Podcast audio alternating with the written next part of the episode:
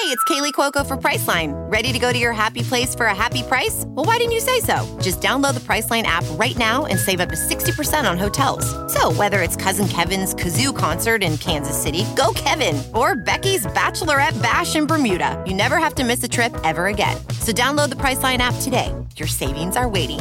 Go to your happy place for a happy price. Go to your happy price, Priceline. This week on Catch and Shoot 2.0, the Bucks and the Suns battle it out in the NBA Finals. Milwaukee wins game three. Can they continue to make it a series? We discuss that and more with a former Suns front office man and current league insider. But first, Darlene, let's get to it. Catch and Shoot 2.0 is a presentation of Pure Hoops Media.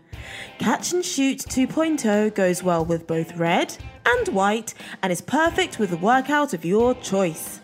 Our hosts are Aaron Berlin, a former Kansas Jayhawk who believes the Orlando Magic will win the championship. Eventually.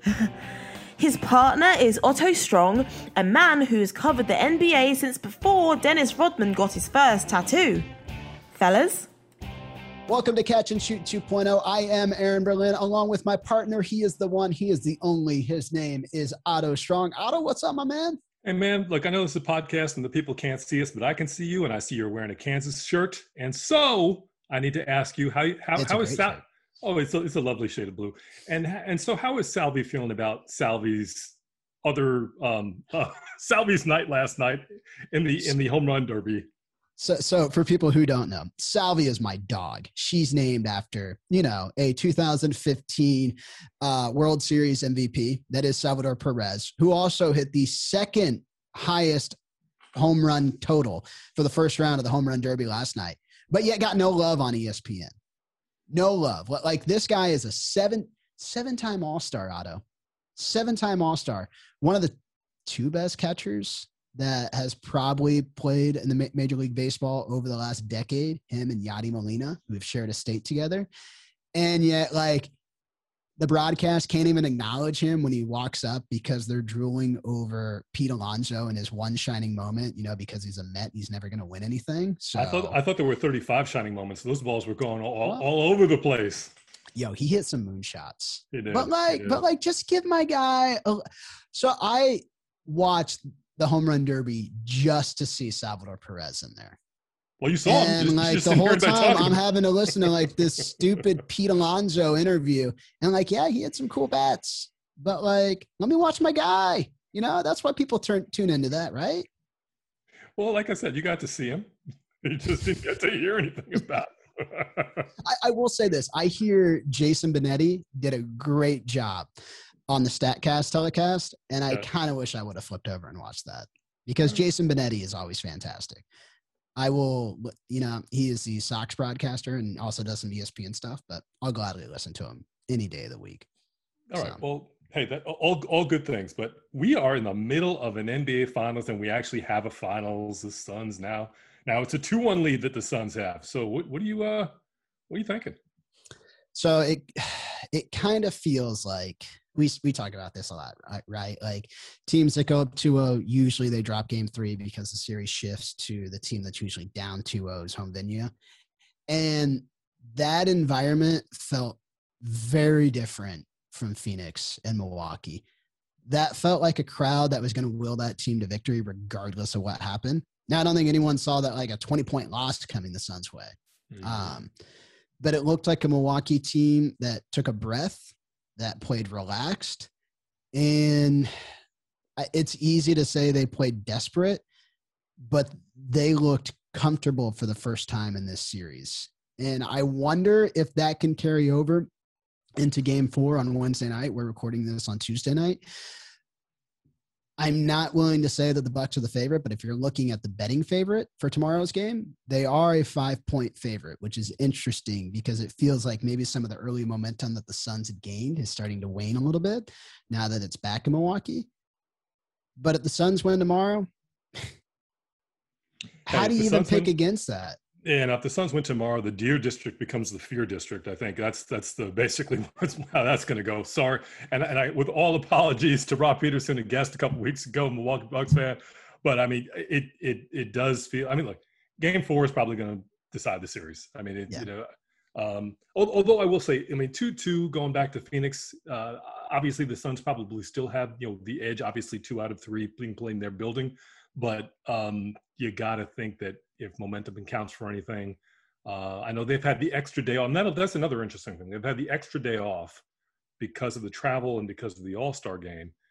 I think when they, I think from this point on, they're going, you know, every, every other day. So they're losing that extra day, and you wonder what effect that might have on guys.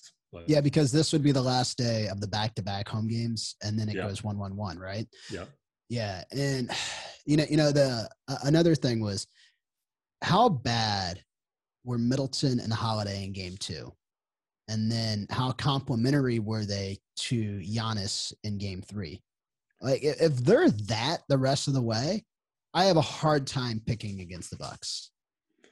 Yeah, I just you know I don't I don't know if that game is going to necessarily travel um, you know back to Phoenix, and I don't know if if the if the Bucks are necessarily going to roll out you know three wins straight. Um, you know, I, I, think I I would trust in Monty and and team to to make the necessary adjustments, even if they went back to uh you know two two. But you know, hey, this is why I play the game, right? Absolutely. And before we talk a little bit more about the series, uh, real quick, Team USA, they're playing tonight, the night that we're recording this. So it'll be their third game. Um, I think they're playing back to back nights. Are you concerned about them at all? Or is this just like, dude, it's exhibition games? It's exhibition games. A little concerned, yeah. But I mean, like, you know, three of the guys who are on the team are playing in the NBA finals. You know, you got Khris Middleton, you got Jrue Holiday, you got Devin Booker. So, um, on some level, I'd like to think that that that I mean, you know, obviously they're fine players, but that intensity, I mean, they're clearly they're going to be in shape. They're going to be going, you know, from you know from wherever the series ends to wherever you know they are going to be at that point. So I, I don't know. I, I, I I'm not hitting the panic button, but my thumb is kind of hovering over it. does, that, does that make sense? Oh yeah, you're you're looking to press it. You're just like you're not there yet because they're exhibition games. Yeah, yeah. You know, and there's a lot of times I've been concerned about. Perfect example. Royals killed it in spring training, right? Killed it the first month of the season. Now where are they? Fifth worst record in baseball. like talent wins out, it bears championships. And so like Team USA, they got a lot of talent. They've just come together. It's time to figure out. But you want to talk a little more hoops? Please, let's do it.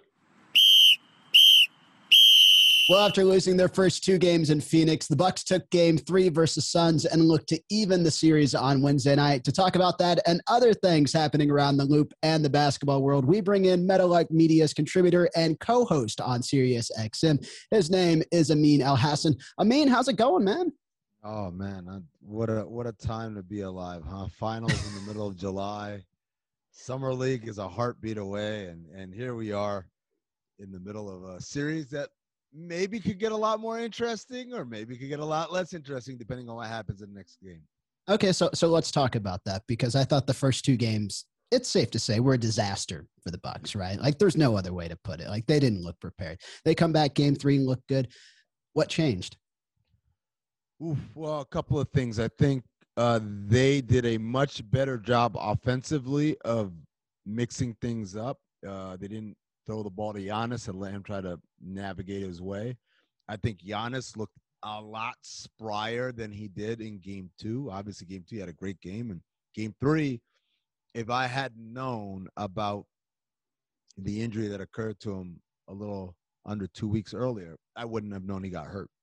That's how that's how good he looked in game three. He looked good as new. That doesn't mean he is good as new, but for that night, he definitely moved like a guy who had a lot of confidence in that knee. And then I think defensively, they did a better job of kind of pushing up on the ball. They made life very difficult for Devin Booker. And I thought they just played with a lot more, uh, not to use the cliche coach speak, but a lot more force. They played with force. And, I think that really helped uh, compared to what they've done in the first two games, which is a lot more tentative and uh, less kind of uh, forceful. It seemed like universally everybody just thought, okay, Milwaukee's going to win that, game three. And is that from from a you know you're an insider from your perspective? Is it was that kind of the assumption around uh, around the people that you know that was Milwaukee was going to win that game, or is it was there something else at work? It's weird, Otto, because I think people were just going conventional wisdom. Hey, when you go back home now, you know, like the whole oh, the only thing the Suns have done is hold serve. Uh, with I was one of the people I didn't think the Suns just held serve. I thought the Suns outplayed and outcoached them. Mm-hmm. I think beyond their players playing better strategically, Phoenix, if you look through the first two games of the series, it wasn't just that they were making shots; it's that they were getting the shots that they wanted. Right. The shots that you practice for, right? When you go through your drills, your five on zero drills, running our offensive sets and saying to guys, okay, Mikal Bridges, we run it this way, either you're going to get a shot here in the corner or you're going to have a wide open lane or you're going to be able to cut. These are the things basically to look out for. And they got those shots every single trip down. And on the other end, Milwaukee, regardless of how well their offense was operating at the time or not, their shots were difficult. They, they were getting contested. They had to fight for everything. And so I, I didn't have a whole lot of confidence between, you know, those two things and, and Mike Budenholzer's kind of reluctance to make adjustments that anything would happen differently. The other thing I want to point out is I believe it's like four times in the history of the NBA where a team has gone 0-2 in the finals and ended up winning. I know the Cavs did it in 2016. I believe the Heat did it in 2006. And there are maybe two more times. So even if Milwaukee ends up tying this thing up, it should be apparent to everybody they, the odds are stacked firmly against them um, in terms of historical performance of teams in that position. And and that's you know so prior to this, I was looking at what Vegas was saying for Game Four. Almost said Game Five, but what they're forecasting for Game Four, and I think they have the Bucks by five. So so does this just feel like an instance where the Bucks have a little bit of momentum? And people are starting to turn the tide, and they think that maybe the Bucks are starting to kind of get things rolling with this.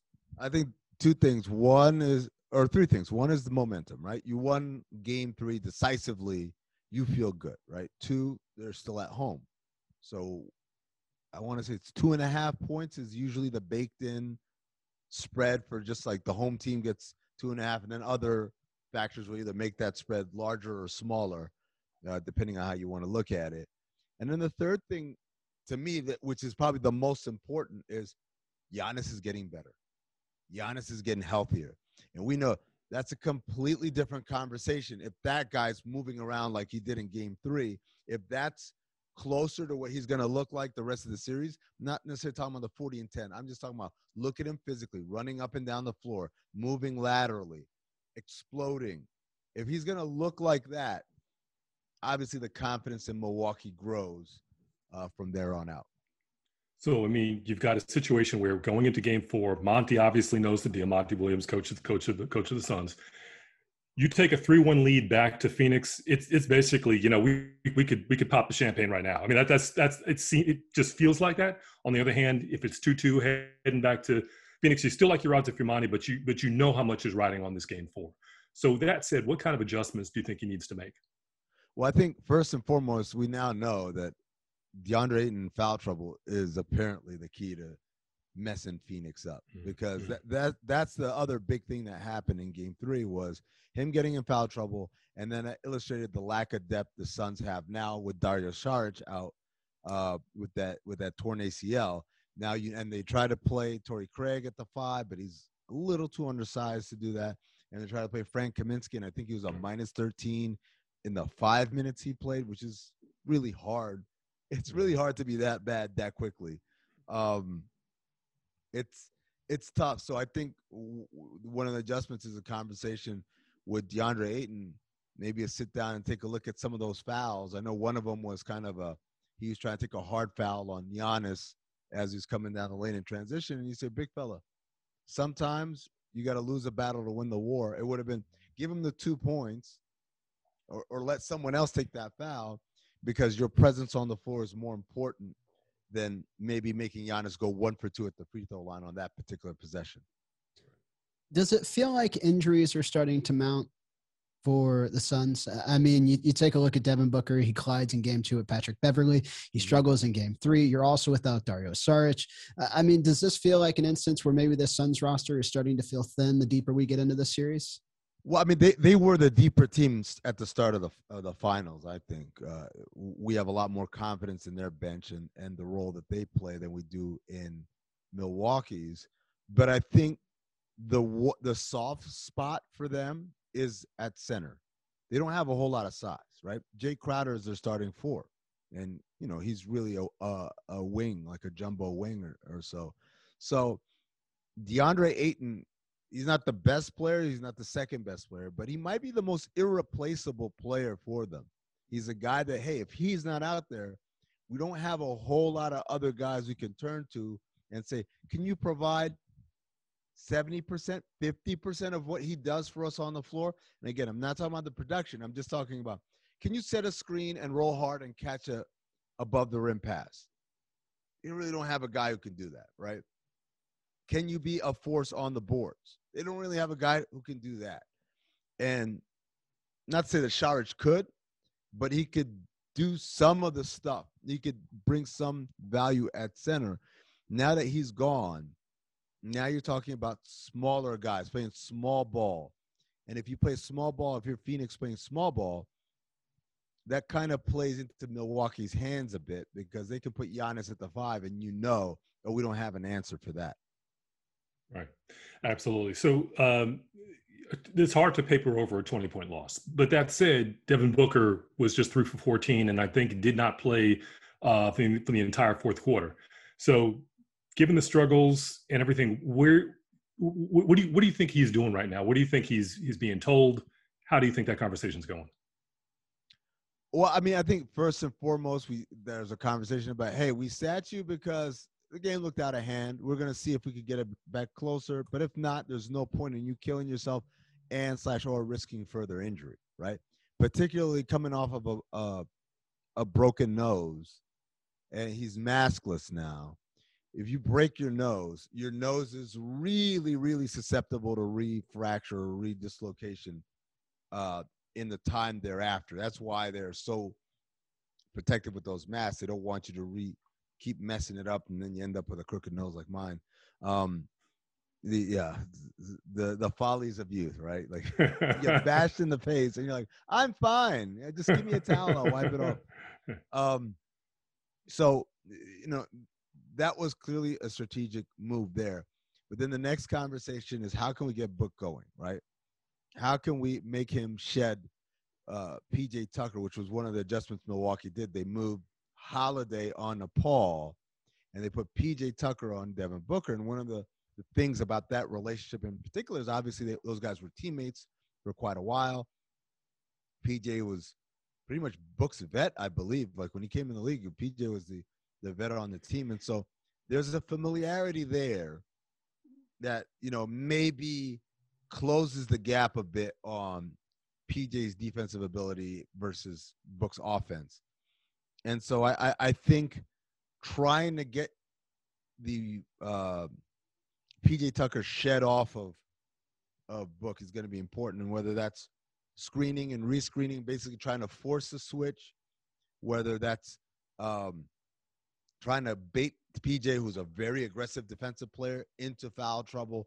They've got to find a way to be, I think, a little bit more cunning with how they use Devin Booker in order to get uh, to get him going offensively.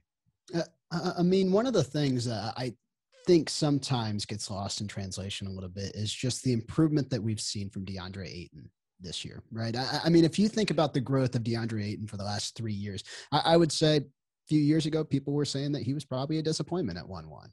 But now you look at the impact that he's had playing alongside Devin Booker, playing alongside Chris Paul in that pick and roll, and he's been really successful. Where have you seen the most growth from him? Defensively. Defensively, and it's been in these playoffs because I thought offensively he's been good from day one. I mean, I don't. Th- I mean, maybe I'm just living in a bubble. Bubble. I don't think DeAndre Ayton has ever been bad in the NBA he's been a really good player. He just has the misfortune of a generational type player being picked a couple selections after him. Well, it's and the curse of being one one, right? Like there's right. There, there's always a stigma with being one one. The expectations are too high. Yeah, uh, I mean, no, I mean, yes and no, yes and no. There is, but his is not a case of the expectations being too high. His is a case of there's a guy who's clearly the best player in this draft class, who's just who's going to be a face of this league who's going to be a generational type player, uh, who was the most decorated player to ever come out of Europe at age 18. Uh, uh the the idea and what makes it triply frustrating for Phoenix is the guy you had as your head coach at the time coached that guy.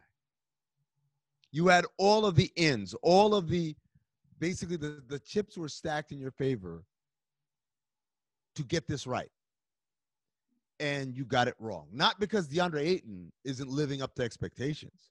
I mean, right now, would you say he's living up to expectations right now as he's played in these playoffs? Oh, absolutely. Absolutely, right?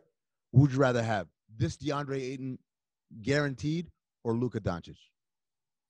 Well, because he's playing in the finals, I'd take this DeAndre Ayton guaranteed. I'm talking about I'm talking about in general. I'm not talking about right now. Who'd you rather? Oh have? well, if if I'm projecting a roster out, I'm definitely going Luka. Right. Like it's not close. And that's again, that's not Ayton's fault. No, he's, but it's it's also positional need too, and what's important in today's Let me NBA. tell you right, right now, obviously in these finals, center is the biggest thing that they need. But if I told you we're gonna start next year and you gave the Suns the option, hey, you want a mulligan? there, there's no question. There's so, no question. That, so be, because that draft was so deep too, you know, and you think about who was taken at five with Trae Young. Yep. Uh, like, is there is there any buyer's remorse there as well with what we saw from Trae in these playoffs? I I think so. I I think there is because again, those two guys look like players who are going to be generational franchise faces. I can build my team around these people. And DeAndre Ayton looks like someone who could be a great player, multiple time All Star, multiple time All NBA, but also not quite as good as those guys. He's not going to be one of the three best players in the league. So I mean, if I hear you right, he's always going to be playing behind book. He's it's it's never going to be his team like it's Luka's team, like it's Trae's team. Um, so so here's here's my here's, here's my question. I'm sorry to cut you off, but but do you feel like if they got Luka, and I get I get it, you know, there's there's the there's the future and there's the now. If you get Luka and he's the future, then you probably don't have Chris Paul come in. You don't have what you have right now. But as you know, championships and path and, and you know, and Chris Paul will tell you a, a, spot in the finals is not guaranteed. So having, I mean, I, I guess, I guess in your in your version of, of the of the future to come, Luka is is the guy, and he's going to you know, paired with with Booker, presumably going to get that Phoenix Suns team over the line multiple years to make that worthwhile. Is that that that's what you see when you see the long view? That's what you would see. Yeah, I, I would say that we strive to get it right. Sometimes yeah, we get it wrong and it ends up working out. Mm-hmm. Right? Suns got that wrong, but it ended up working out because, as you point out properly, that the him going there makes the team be a certain way and when Chris Paul is available, they say, "Oh, that's what we've been looking for for years. Let's get this point guard. And now it all comes together.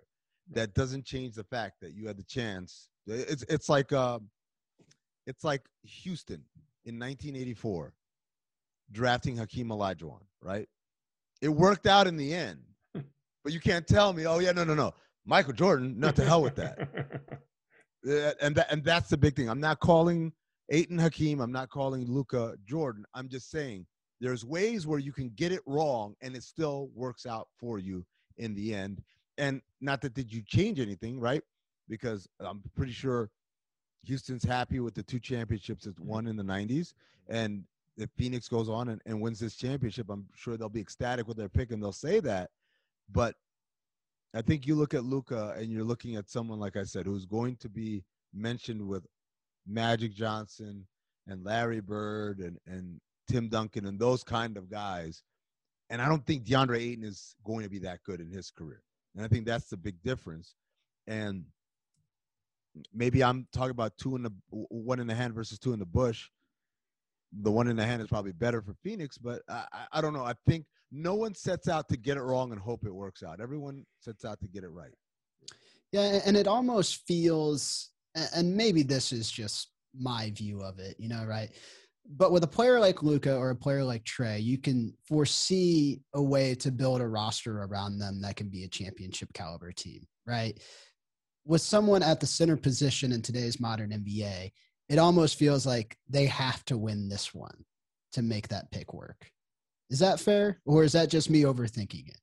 Uh, no, I mean I think it's just in terms of okay, who are the centers that the teams are built around them? You got Jokic, you got Embiid.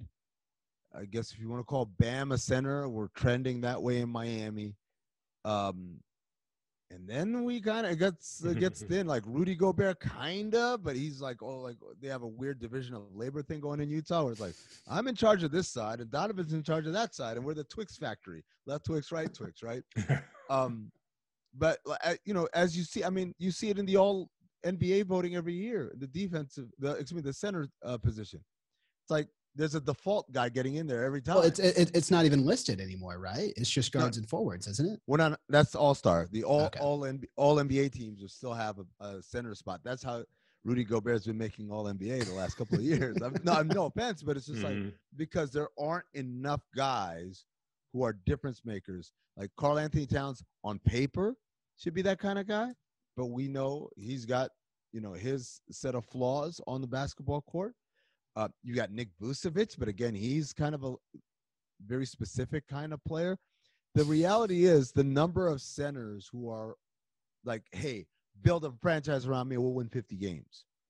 It's limited. It's a limited it, it, number, It's right? not like when the Magic selected Shaq, right? Like, right. you, could, exactly. you could see what was happening there right. and how they built that roster around Shaq. Like that just doesn't happen in today's NBA. Well, and, and, and part of that is part of that is like, oh, the game has changed. Part of that also is like the talent, right? Yeah. Like Shaq, Embiid, Jokic are a specific kind. It's not just, hey, man, I, I shoot 70% and I scored 18 points.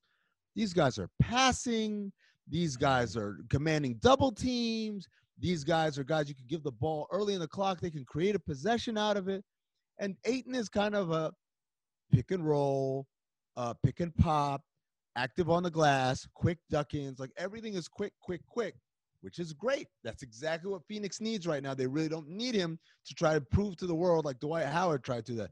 No, I actually can do other things. Don't need all that. We just need you to do that on the offensive end and on the defensive end, rebound and protect the rim and move your feet. And he's been doing that great in these playoffs. You can't ask for anything more.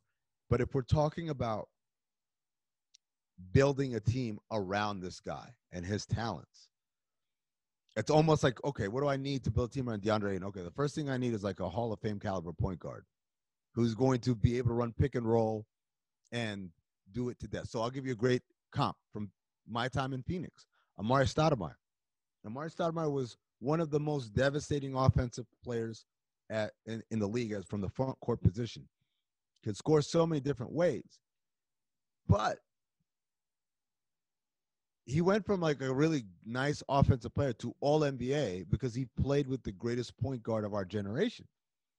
That the idea that you can have Amar'e come up and set a screen and Steve come off that screen, and there are infinite levels of how they can kill you hmm. based on who they are.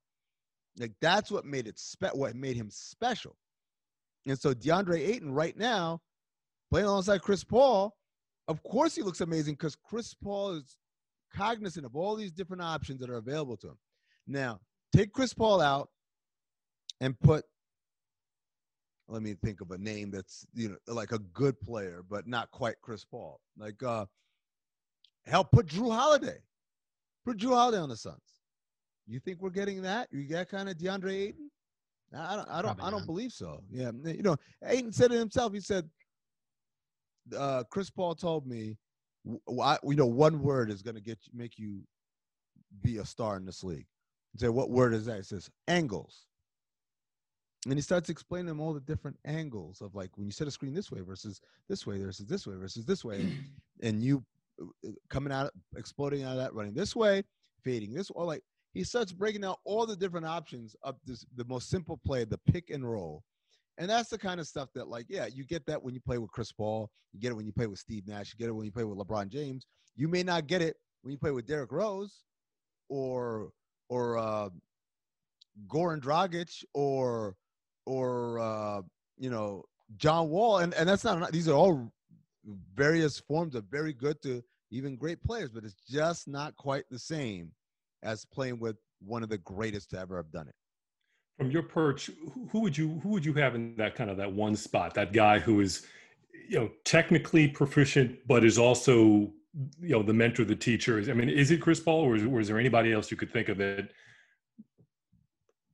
well chris paul like the mentor the teacher uh, uh understand that there is an expiry date on that. Okay. Before it, before it becomes the nagger, the complainer, the pain in my ass, right? Yeah, yeah, I get that. Uh, I get that. Like a- everyone thinks it's oh, just it's like the hard ass coach. Like they all have a yeah. shelf life, right? They have a shelf life, right? Because when you're first being exposed to it, you're like, oh my god, I didn't realize. Oh, that's right. Oh, that's all of these things that I never knew about. And yeah, he says it sternly, but he says it because he cares. Three years in, when you make the little mistake of I left the bathroom light on and like, oh, Jesus Christ, the light bill. I'm like, I don't want to hear about it. I get it. I messed up. I don't want to have to hear a dissertation. I don't want to. I don't want to be a, in front of a Senate hearing because I missed this rotation or because I didn't realize what the clock was and get it back to you or whatever. I get it. My bad. Move on. And that's Chris Paul's track record everywhere he's gone. The only place where he didn't wear everybody out was Oklahoma because he's just there for the honeymoon period of the one year. Now, you can argue that maybe winning a championship in Phoenix will buy him lifetime immunity from people getting frustrated about that. But I think everyone's human at the end of the day, and no one wants to be berated. And he does have a berating tone that tends to become more abrasive as time goes on. But to answer the question, guys I would want in that position, obviously, Chris Paul, if he's not at the top of the list, he's right there. Damian Lillard, uh, LeBron James. Um, I mean, I, I, and I'm trying to think of the guys who it's not just the intangibles; they also bring elite level play to the table because there are guys who who are elite at the play part and like okay at the other stuff, or great at the mentorship leadership part and okay players in terms of guys that combine both. Um, hmm, yeah, I mean, like it, it gets uh, like Steph Curry is a great teammate, but he may not be as direct and forceful as those other guys that I just named. Um, Jimmy Butler is great at being forceful and, and leading, but Jimmy Butler as a talent is a step below, I believe, the names that I mentioned. Kevin Durant, Kyrie Irving, J- James Harden, those are kind of, you know, I, I they are supremely talented, but not necessarily the consistency of, like I said, a LeBron or a Damian Lillard or Chris Paul when it comes to leadership. Um, yeah, I, I, think I, I think those might be the three names I would go with off the top of my head, uh, without kind of looking like through a bunch of lists of players. I mean, we're going to we're going to close with with the with the finals, or at least I think we are. But before we do that, you mentioned Dame, and so I got to ask, what the hell is going on with Team USA? I mean, is is this is this a is this a hey they're not at full strength? Is this a is, there some larger thing that that, that we got to be worried about here, or you, what, what do you think? I think uh, Team USA has been successful in recent memory because they have taken the time to build something that has continuity in terms of people reporting for service, uh, in terms of practice time these uh, players have had together with a coach and a certain system. And, uh, you know, obviously due to uh, circumstances out of our control, they haven't had that luxury this time around. I think the, the other thing, obviously, is there is, you know, I talked about this whole Le show today yesterday, excuse me, oh, whatever, uh, Monday of this week. I should speak in vagueness, right? Um, that the idea of one thing that 1992 had that I'll never walk back through that door is they walked onto the court and people were players were trying to take pictures with them. There was an awe factor there, mythology. This was Zeus and the rest of the, and Ares and all the Greek gods coming down, and they're going to hang out with us mortals. Oh, right. And now you got Joe Ingles said, "Yeah, we expected to win this whole time. Like, we, this isn't a big victory for us. This is what we expected to do because there is no mystery. There's a demystification because Joe Ingles is like, yeah, I play in the NBA. I guard these guys all the time. They have to guard me. I do pretty well for myself. Mm-hmm. So I'm not going to be all of a sudden starstruck at this collection of talent. Uh, now, losing to Nigeria, that's a different story. Because yes, they have seven pros, and of those seven pros, maybe Josh Okogie is the most um, kind of rotation heavy guy, and he had four points that game. So it wasn't him. You got killed by Gabe Vincent, who's a two way player for the Miami Heat. I get it. He's a pro in the NBA, but he's also a two way player for the Miami Heat, mm-hmm. right? So some of that stuff is not taking your opposition seriously. Some of it is a lack of preparation just due to circumstances. Some of it is opposition is um, not afraid of you. And then some of it is I'm going to hold off on this last one to say it definitively, but I'm going to float it out there in case anyone else says it so I can say I said it first. Go for it. That's right. Yeah. Gregg Popovich and Steve Kerr are guys who coach systems at their respective franchises that are very rhythm and feel based. Ball movement, body movement, complex plays. Set a back screen here, zipper cut there. When you do that, you flare out this way, right?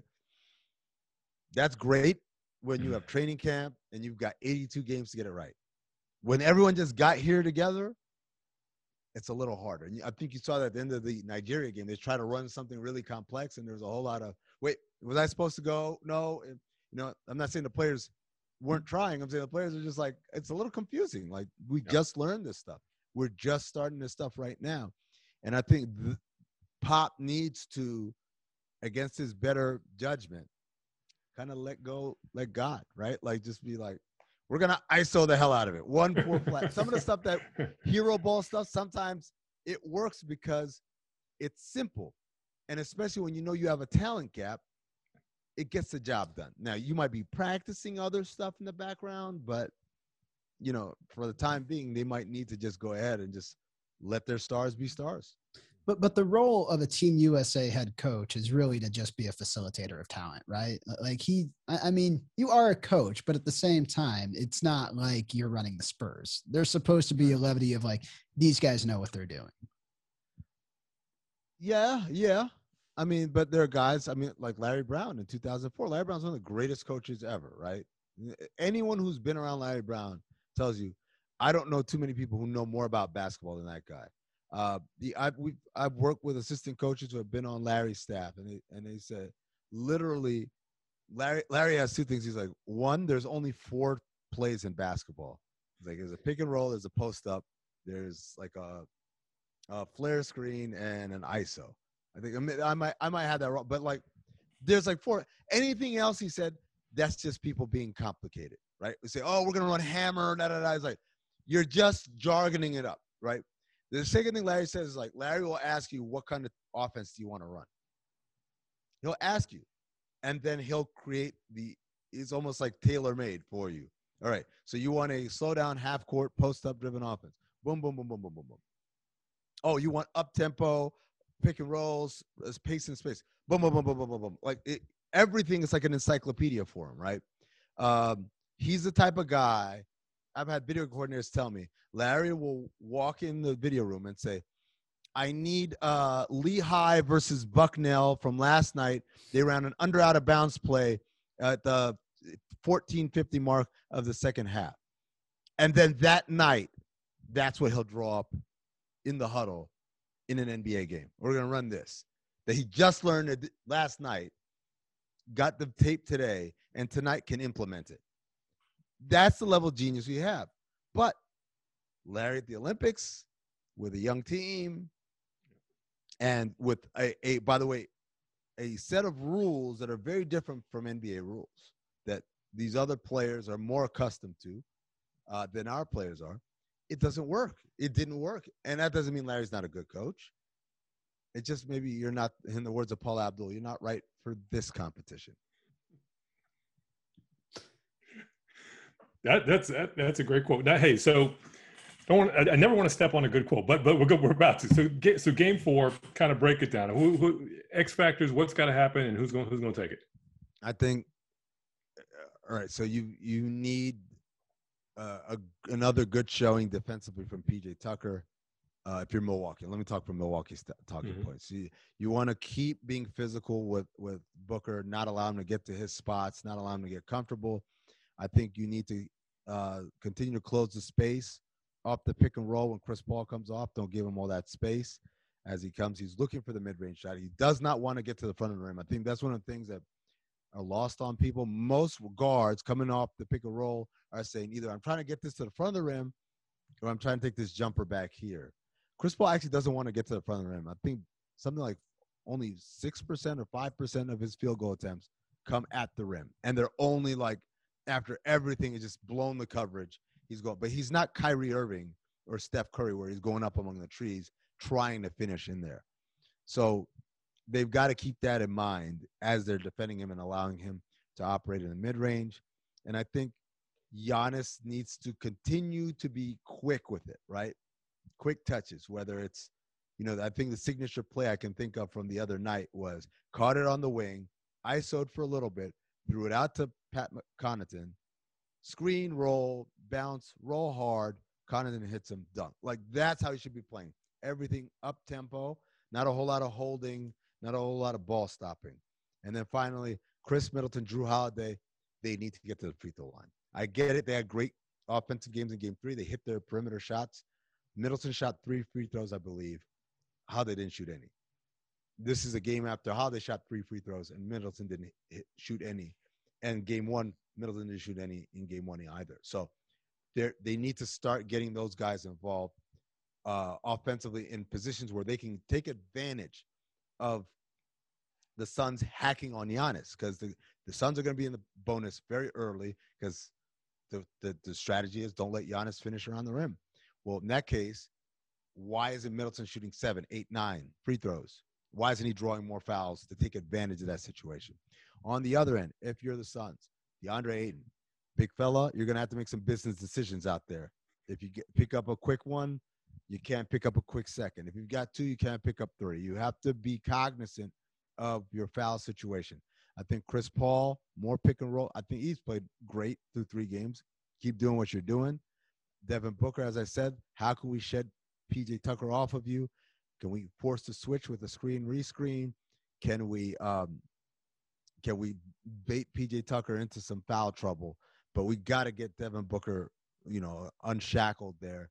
And then finally, who is going to be our backup center? Who can who can help us steal minutes at that position? Is it Torrey Craig? Is it Frank Kaminsky was just kind of shell shocked? And can we count on him in game four to have a better showing? All right. Before we let you go, not going to let you get out of here without giving us your prediction. Who wins the series? I think the Suns are going to win. I, I just look. I, am comfortable picking the Suns every step of the way, and just being wrong and surprised if Milwaukee does it because I, I just I don't have a whole lot of confidence in Milwaukee's ability to continue to adjust because I know, I know Monty Williams and his staff. They watch that tape backward and forward. There, there's no chance they're going to come back and do. Let's do more of the same and just help it works out. They're going to have answers to the things that Milwaukee did. I don't have the same confidence that Milwaukee is going to have answers to those answers. So I'm sticking with the Suns. Love it. They say the best part about a series is watching the adjustments along the way and excited Just to see what the Suns do. I mean, thanks so much for your time, man. This has been great. We'll have to have you back on uh, over the course of the summer. Absolutely. Summer League, right? It's coming soon. favorite. I'll be there. thanks, Mean. That was dope. Man, I guess I might. It means he's got some good stuff. I mean, he's, he's always always got good stuff. I remember I remember having long conversations with him back in the day at ESPN. And so this is you know just brings back those good times.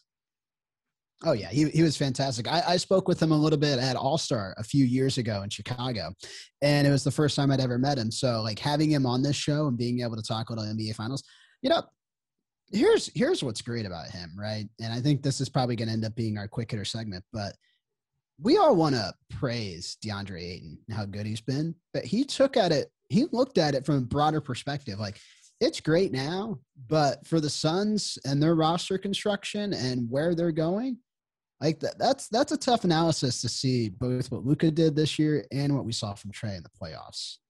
It's almost uh, like buyer's remorse in a moment of happiness, which is a little weird.